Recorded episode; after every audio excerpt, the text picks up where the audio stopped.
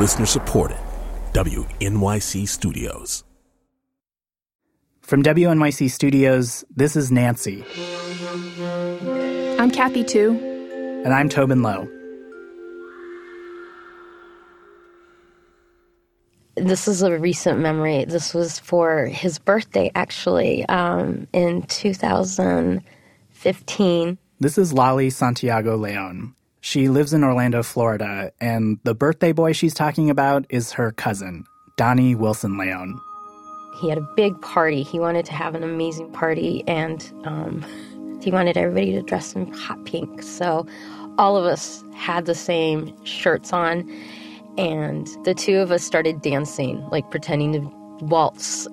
And I almost fell over. It was just the comedic timing of almost falling falling over and then being caught and then lifted like I'm some ballerina. Totally awkward, but that's just how we that's how we acted and um and that never changed. Um and he's just such a sweetheart. So so awesome. He was like a brother to me because when he moved from Puerto Rico, he lived with my parents. And so we've always been very close. He met Jean at the store that Jean worked at, um, Perfumania, and um, they were smitten for each other.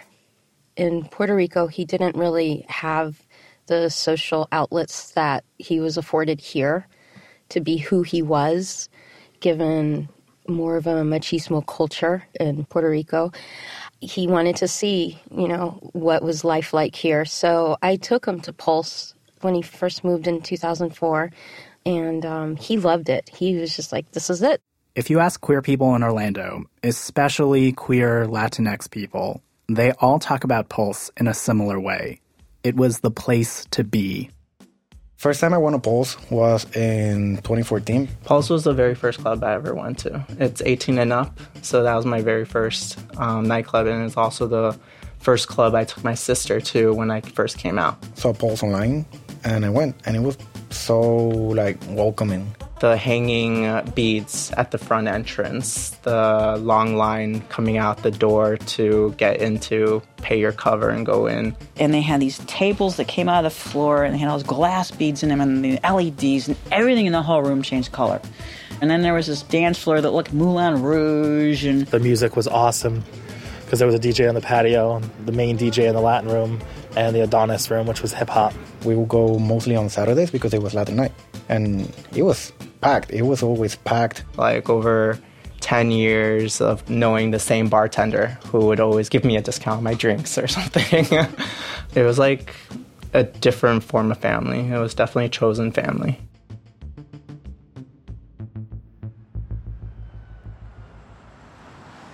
Pulse Nightclub is about 15 miles north of Disney World in downtown Orlando. There's so many handwritten messages. And love beads. from Texas. Love is love. And flags. It's an overcast January afternoon when we visit. From the outside, it looks like a quiet, abandoned building. It's guarded by a chain link fence covered by a makeshift memorial of posters, stuffed animals, and flowers. They spill into the parking lot. This one looks like a map. Oh, it's a map of Orlando. It's a map of all of Orlando. You know, we talk a lot on the show about these moments where people are figuring themselves out, finding a new definition for who they are. And on that night, June 12th, 2016, the entire city of Orlando found itself faced with that exact kind of moment. When did you find out what had happened? I got the phone call. I guess it was about 3:30 in the morning. My phone was off and people have been calling me all the evening on my phone, and, and I have a house phone too. Somebody finally thought to call me at the house phone. It was about 8 o'clock that morning. I'm Terry DiCarlo. I'm the executive director of the Gay and Lesbian Community Center of Central Florida. My name is Patty Sheehan. I'm a city commissioner in Orlando, Florida. I was the first openly gay elected official in Central Florida. My husband and I were asleep, and he happened to get up to go to the kitchen, and he walked in with my cell phone and he said, Your phone is blowing up. He said, and, and mine keeps going off. Something's happening. And it was the chief of staff, Frank Billingsley, who was also gay.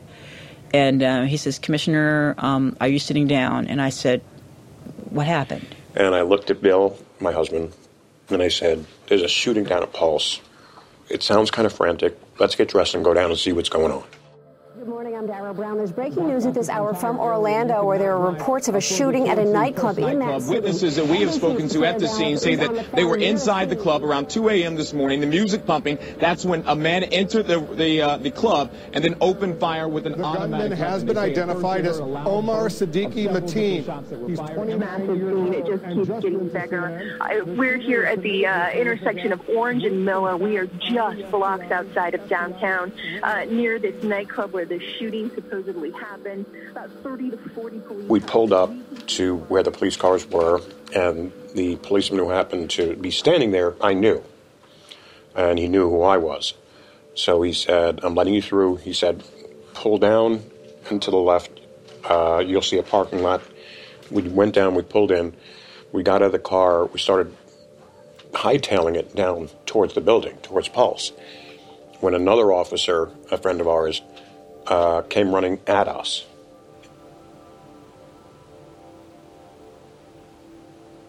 And at that point, I looked at him and I said, Jim, what the hell is going on? And he looked at me and he said, uh, he said at this point, um, sorry, um, he said, right now we have about 20 dead on the floor. And I lost it. I went down. These lists would come out with names, and um, their names didn't appear, neither Jean nor Donnie. In my heart, I had a feeling because if he was still alive at that time, he would have called or something, and nothing, nothing came through. Um, so we had to wait until um, later that evening. That's when it had been confirmed that the both of them had died there. I know the question was initially, you know, when did I find? I just, I knew, I just felt it, but um, it took me a long time, and it still does to try to accept the fact that he's not here. It's still feels like um, the same day. From there, it was like, it, it was just, we're having a press conference. At first, it was 21. And then there was the press conference where it was announced it was 50. And then they took the they took the shooter out, of course, because he was not considered a victim, and then the number went down to 49. And this, just being at in that crowd and having hearing the gasp, and it wasn't you know, usually media people are just taking notes and they're not reacting. Everybody who was there reacted. We're in Patty Sheehan's office at City Hall. Pardon the boxes and stuff. These are actually um, uh, memory boxes from all the families, um, from all the victims. There's stacks of paper everywhere. The walls are covered in artwork and banners. A rainbow flag from the mayor of uh, San Francisco. Um, cards from all over the world. Patty has spent the last several months trying to locate families so she can send them the memory boxes made for each victim. And I managed to track down, I mean, out of the 49, I've only got 17 left. She says all of this the locating of families, the organizing of resources and gifts it completely changed her job description. I mean, I'm usually dealing with someone who's upset about a tree limb. You know, infill development and filling the potholes and restoring the brick streets and historic preservation and those kinds of things. And, you know, I mean, unfortunately, though, now I'm working on some very sad things, finding 49 plots in our cemetery. You know, I don't deal with mass shootings every day. I kind of wonder where we're going to put all the stuff, but for now it's become my office, so and I'm fine with that because I'm not I'm not quite ready to let it go anyway. What was the most unusual thing you got as a donation? This is our producer Matt. You really want to know? Yeah. And this is Terry DiCarlo, who runs the Gay and Lesbian Community Center of Orlando. It was the actual state flag from the state of North Carolina that was sent to us by the governor. And when it came in, it came in with a certificate signed by him. And the press was here when it came in. And I said uh, that I'm going to be hanging that flag in a gender neutral bathroom. I actually have the flag in my office with the certificate. Come on. The center sits in a storefront on a busy street. You might miss it if it weren't for a colorful mural painted on its side. As Terry shows us around, he keeps apologizing for the state of things. They were already in the middle of a construction project before all this started, and things just keep coming in from all over the country. You know, what's weird, it happened so quick, and everything was in seconds. You know, between um, when we first got the call, by the time we got down there, um, we're met by the police. Everything was happening so fast, you really didn't have time to process. You just had time to act. His memory of that day is fuzzy, but he's forcing himself to write down every detail he can recall. He plans to write what he's calling a playbook. If we can put down on paper and put a book together of what we did, what they can expect, what they can be ready for, they're going to have to tailor it to their city. But if we can put what happened here down on paper and what we did, we might help another city. So we're working on that now. The book has directions for everything he can think of booking flights for family members of victims, connecting over Twitter, organizing donations. It's all in there. Okay, we need um, a, an 18 wheeler, a refrigerated 18 wheeler, because we ended up with 35,000 cases of water. And you see the space. We had no room. It's something you can't prepare for. You, you know, we're hoping this playbook will help people prepare, but we weren't ready. We were not ready. Pulse also changed how Terry runs the center. I do not hire anybody right now who is not bilingual because as the families after Pulse came in, and so many of them did not speak English, I realized I didn't have a Spanish speaking person at my front desk. So I we needed to rethink my whole center operations. You know, we're now the owners of the Angels too. Or the Angel Wings. They're ours. They're out. They're out back right now. He's talking about these giant angel wings made out of white cloth and PVC pipes. There's an entire history of people using them to literally block anti gay protesters from view. The first time was in 1998 when Matthew Shepard was murdered in Laramie, Wyoming. A hate group called the Westboro Baptist Church decided to show up at the murder trial with signs that said stuff like, God hates fags. People wearing the angel wings blocked the Westboro protesters from view. Westboro decided to come here um, and protest our funerals. The day of the protest, we kept them hidden in a parking garage. We showed up that day, and sure enough, Westboro came, and our people sat there and they held their signs up, and Westboro started yelling. And um, one guy started singing Amazing Grace. And the next thing you know, there's 4,000 people singing Amazing Grace.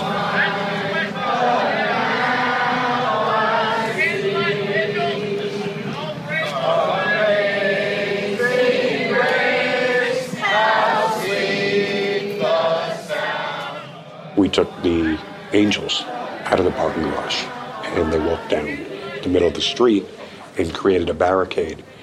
And they were led by the priest who walked the the parishioners through the crowd to get to the church.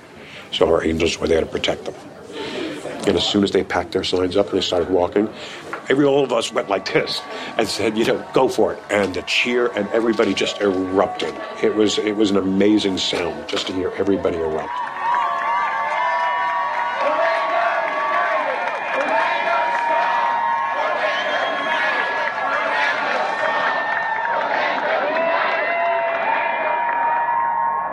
Coming up after the break, how the events at Pulse affected even the unlikeliest of people. We'll talk with the pastor of one of Florida's largest evangelical churches. So Jesus affirms that definition of marriage. That will be our definition of marriage. A man who previously had an uneasy relationship with the LGBTQ community, but after Pulse, found himself at a crossroads.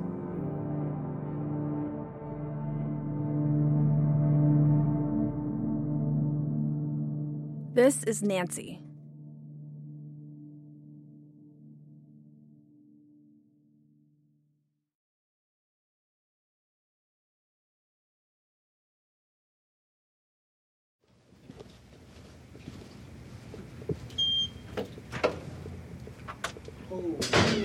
When we were talking to people in Orlando, there was something that, across the board, everyone would say. What happened at Pulse changed the entire city, even people you wouldn't expect. Which is why we took a drive about 25 minutes north of Pulse to Northland Church. It's this huge evangelical church with a congregation of about 20,000 people. I mean, I feel like it's better than some concert halls I've been to. We're getting a tour of the sanctuary from Bradley Nolf. He does PR for the church. Audio session. This is our broadcast studio. So this is mixing the audio just for people online. Northland's congregation is split between people who attend services in person and people who tune in to watch services online. Have you not read the scriptures? A man shall leave his father and mother and cleave to his wife. So Jesus affirms that definition of marriage. That will be our definition of marriage. This is head pastor Dr. Joel Hunter during one of his broadcasts from 2015. He's responding to the Supreme Court's gay marriage decision. We have no animosity toward anybody else. You know, we can you don't have to be mean just because you're right. Joel was one of President Obama's spiritual advisors at the time. He was ambivalent about Obama's support of gay marriage, and around Orlando, he and his church had a reputation of being pretty and friendly to the LGBTQ community. But when something like Pulse happens, when it's undeniable that the LGBTQ community has been targeted, how does it change someone whose faith has previously gotten in the way of acceptance? The week uh, after this happened, I got up in front of the congregation. I said, I'm so um, undone by this not because I had so many relationships in the in that community, but because I had so few. Did you have a moment where you realized you actually didn't? Know? Yes, yeah, yeah, yeah, when the names started coming out, you know, I was looking for folks that that I would know. Um, and uh, and there was no one on the list, and and usually we're a large enough church that um, when any tragedy happens, you know, we're one of the first place people come to. Nobody came immediately this sort of admitting of not knowing. So Kathy and I are, are new hosts and in that sense kind of new leaders. Uh-huh. And one of the things like I'm definitely learning is like admitting part of leadership is admitting when I don't know something. Yeah, yeah, yeah. And, and I'm wondering for you, you're saying um, with the LGBT community, there was sort of an admitting of not knowing. And I'm wondering if that's how you would characterize sort of how you thought about the LGBT community before Pulse. Yes, of course. I've had, you know, I've had uh, friends and acquaintances um, that have been gay. Um, but first of all, I'm from a generation. You know, if your if your listeners could see me, you'd see just an old guy. You know, who grew up in a small town, and so it, part of it's generational. But the first thing to admit, and I just was telling my congregation, smart people are the people who realize how much they don't know. I got over that barrier a long time ago, um, but it was the personal, emotional barrier that couldn't, you know, sorry, pastors are people who really care about other people. And if there's pain, the first thing we want to do is reach out and somehow give comfort, somehow. And the fact that I couldn't do it, not only to the families that had been through that, but I realized that there were a whole lot of people who were in pain, that there was this chasm there. That's what hurt me personally. It wasn't just admitting ignorance. You know, I can do that all day long, and, and, and I do but it is facing the fact that you didn't care enough to establish um, conversations out of what is normal and out of what is predictable in order to care for people who were especially vulnerable. That just wiped me out. And so, and so that's really what hurt. I will not presume to know what this community is going through, the LGBTQ community. And so I asked Equality Florida to send someone. This is Joel leading a service a couple weeks after Pulse.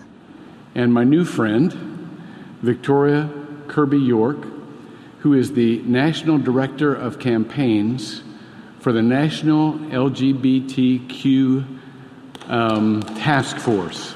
I'm going to keep saying those initials often enough that they roll off my tongue. I asked her to come and just share, maybe with many of us who would not know, what to pray for in that community right now.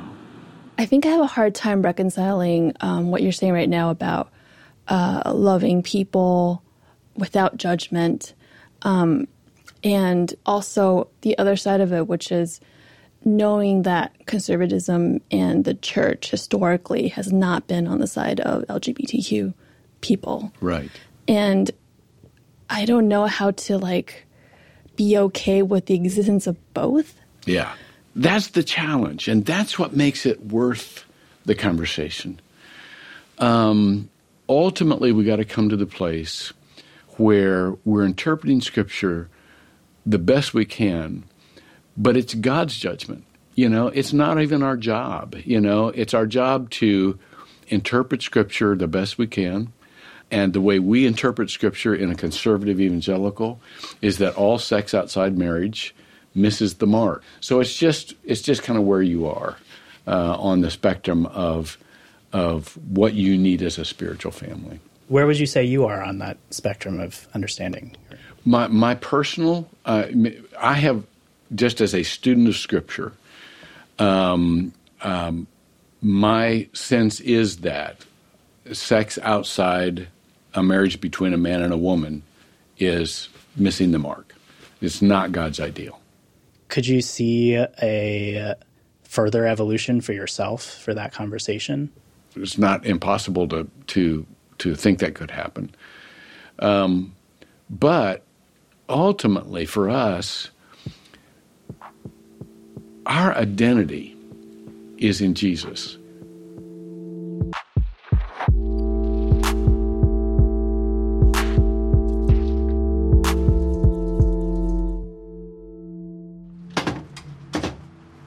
If you drive 10 minutes south of Pulse, you'll get to the building that houses the Orlando chapter of the Hispanic Federation. I'm Matt Collette. I talked to Ricardo about coming to tonight's Arts Night. I'm at the door. It's a national nonprofit that provides services and funding specifically to the Hispanic community. Awesome, thank you. Since Pulse, a whole bunch of new resources for the Latinx community have popped up, many hosted by the Hispanic Federation.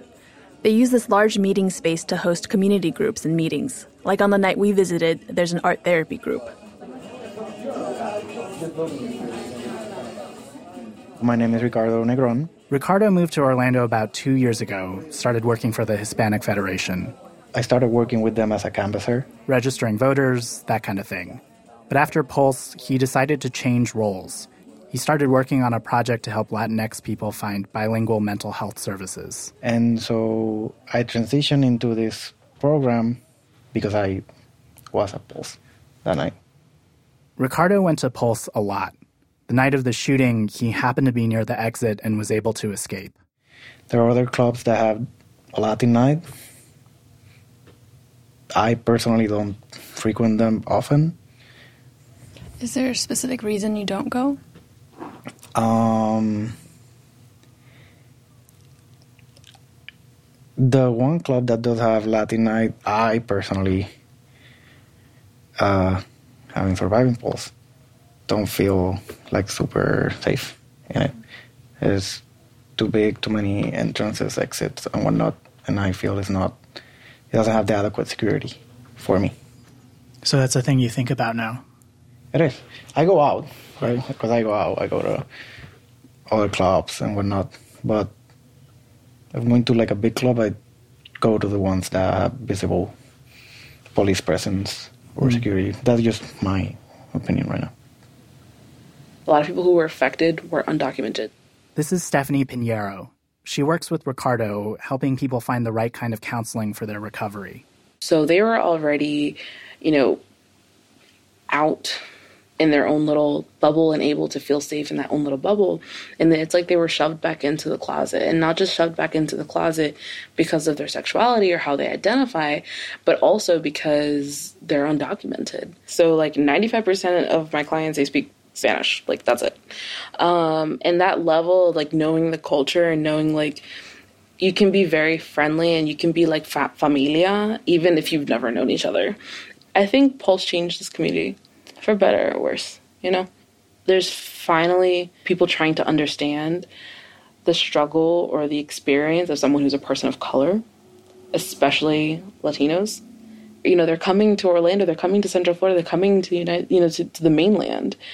And yet the services that are available aren't tailored to what their needs are. They're not tailored to what, you know, the specific intersection that they live at. So um, if there's good things that have come from that, from from this, it's that there's finally that that approach. Okay, like let's really be a collective. Let's really try to understand this culture that's already been here, has been well established, but the social service community hasn't learned to provide that service to them. Would you guys be cool if I just quickly got you describing what you're working on? You, yeah, you start. You start. Oh, you start first. You're like my idol. What are you doing, Viviana? Also at Art Night, we meet Viviana Troche. I am doing a poster board of different symbols of uh, the native people in Puerto Rico, and I just wanted to uh, bring like a lot of the colorful stuff that has to do with um, back home, little happiness that's left, you know. Viviana hangs out at the Hispanic Federation a lot. I was just working to pay bills. I wasn't. I didn't have nothing going for myself at that moment because uh, I was going through a really tough depression. Uh, me and my ex broke up. I found my dad got diagnosed with Alzheimer's.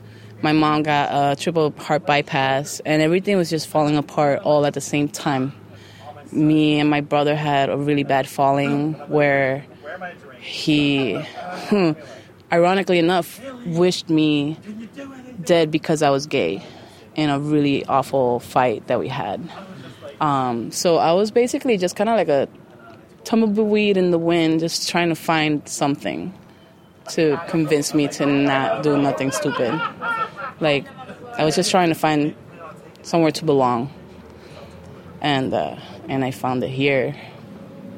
They're my family, you know, like it's who I feel the happiest around. It's who I feel me around, and and they got me to paint again. So now, I, I've I've been able to enjoy the fun aspect of it now. Like it doesn't feel weird to laugh again, or to want to hang out and dance again. You know, I found a purpose with my life again. So it's exciting. I can't wait.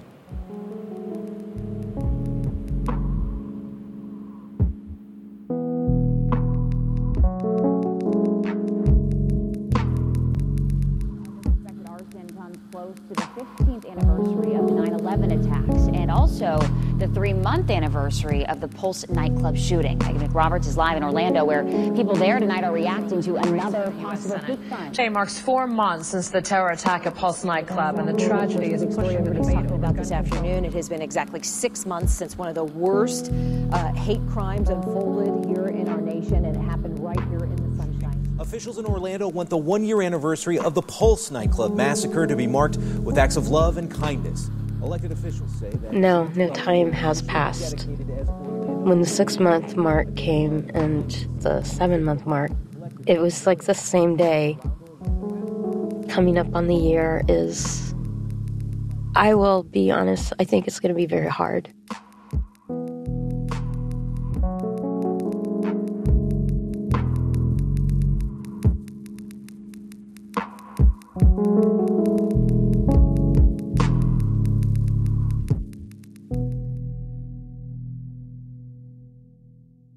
Our producer is Matt Collette, Jeremy Bloom is our sound designer, Jenny Lawton is our editor, and Paula Szuchman is our executive producer.